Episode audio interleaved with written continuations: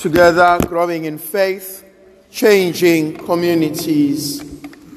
My dear brothers and sisters, today I would like us to reflect on the Gospel of Matthew, chapter 11, verses 25 to 30.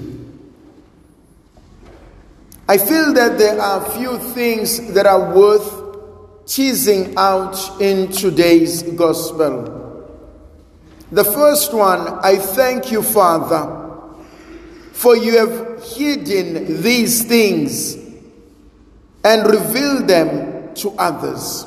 Three words for me I thank you. I'm grateful. A gift of graciousness, a gift of gratitude. There's so much to thank God for. To thank Him for the gift of life. I'm alive. I woke up this morning. I'm grateful that I have a family. I'm grateful that I'm warm. I'm grateful that I have people that I can talk to. There's so much to be grateful for in our lives. Often we take things for granted, presuming they will always be there. I'm grateful for my health. I'm grateful that I can walk, I can see, I can sit. Often, when we go to God and we offer our prayers, they are prayers of supplication. They are prayers where we are asking for things. It's very rare where we say, Lord, I have nothing to ask for but to say thank you.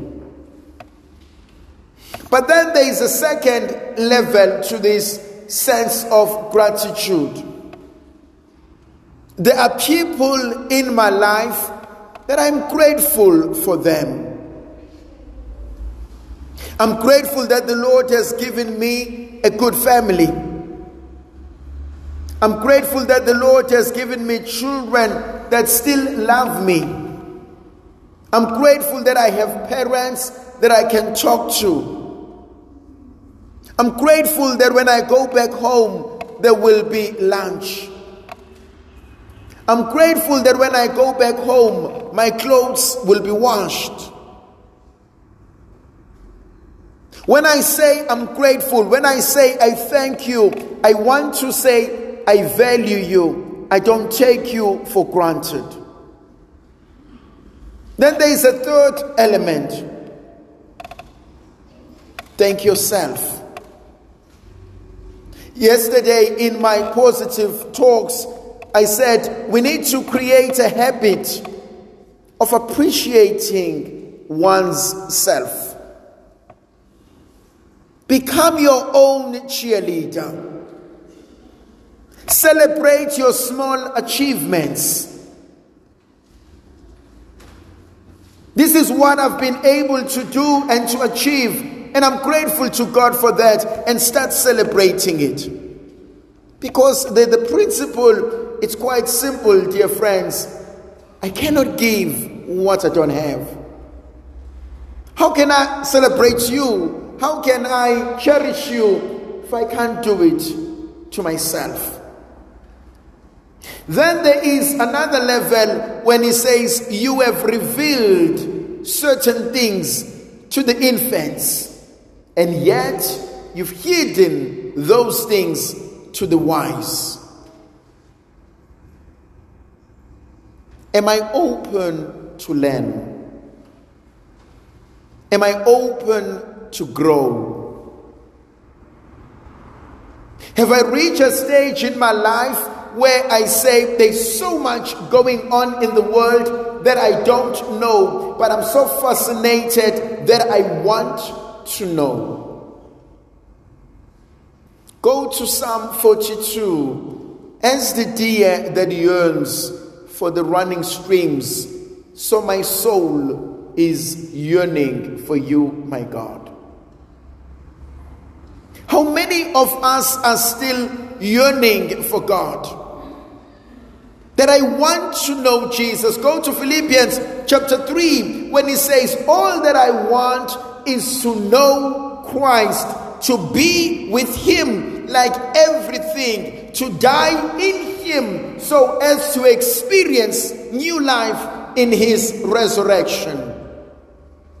That was my motto for the ordination, but it was also the motto for Father Madela. What are you yearning for? What do you long for?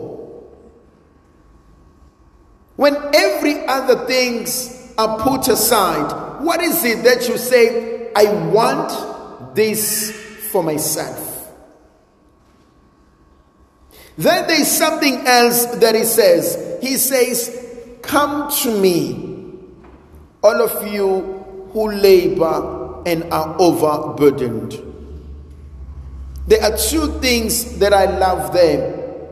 The first one is the question how many of us are exhausted? How many of us are feeling emotionally drained? How many of us are feeling tired? How many of us are feeling misplaced and no longer fit in and no longer belong. How many of us are finding ourselves day in and day out?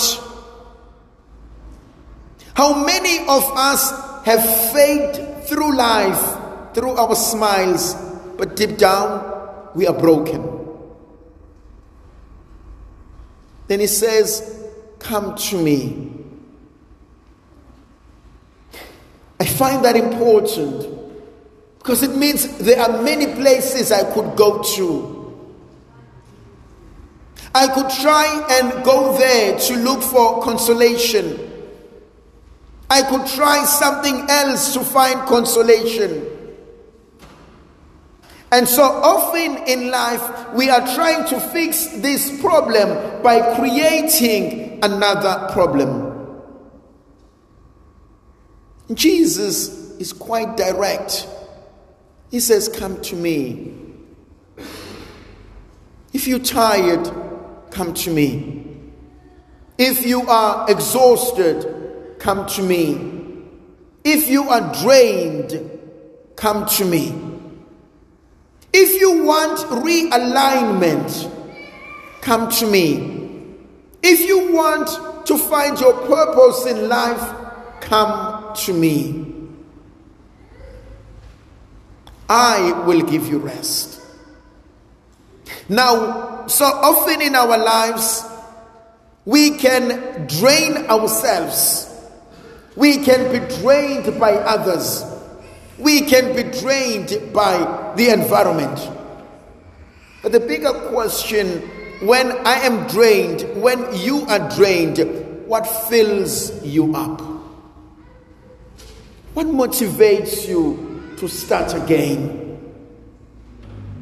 What gives you the encouragement that yes, it is possible? And Jesus offers that this morning. I will give you rest. Then he brings something beautiful learn from me. Now I go back to Luke chapter 4 when Jesus goes to the synagogue and he opens the book of Isaiah chapter 60 and he says, The Spirit of the Lord is upon me to bring sight to the blind, to set the prisoners free to proclaim the year of the Lord. This is what God promises us. But then there are those who reject him. And as they reject him, he says to us, the stone which the builders rejected has become the cornerstone. Life may be difficult.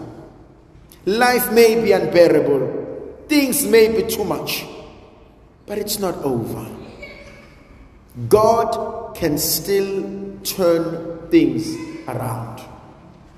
God can still do and complete what He began in you.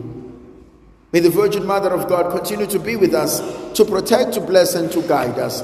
The Father, the Son, and the Holy Spirit.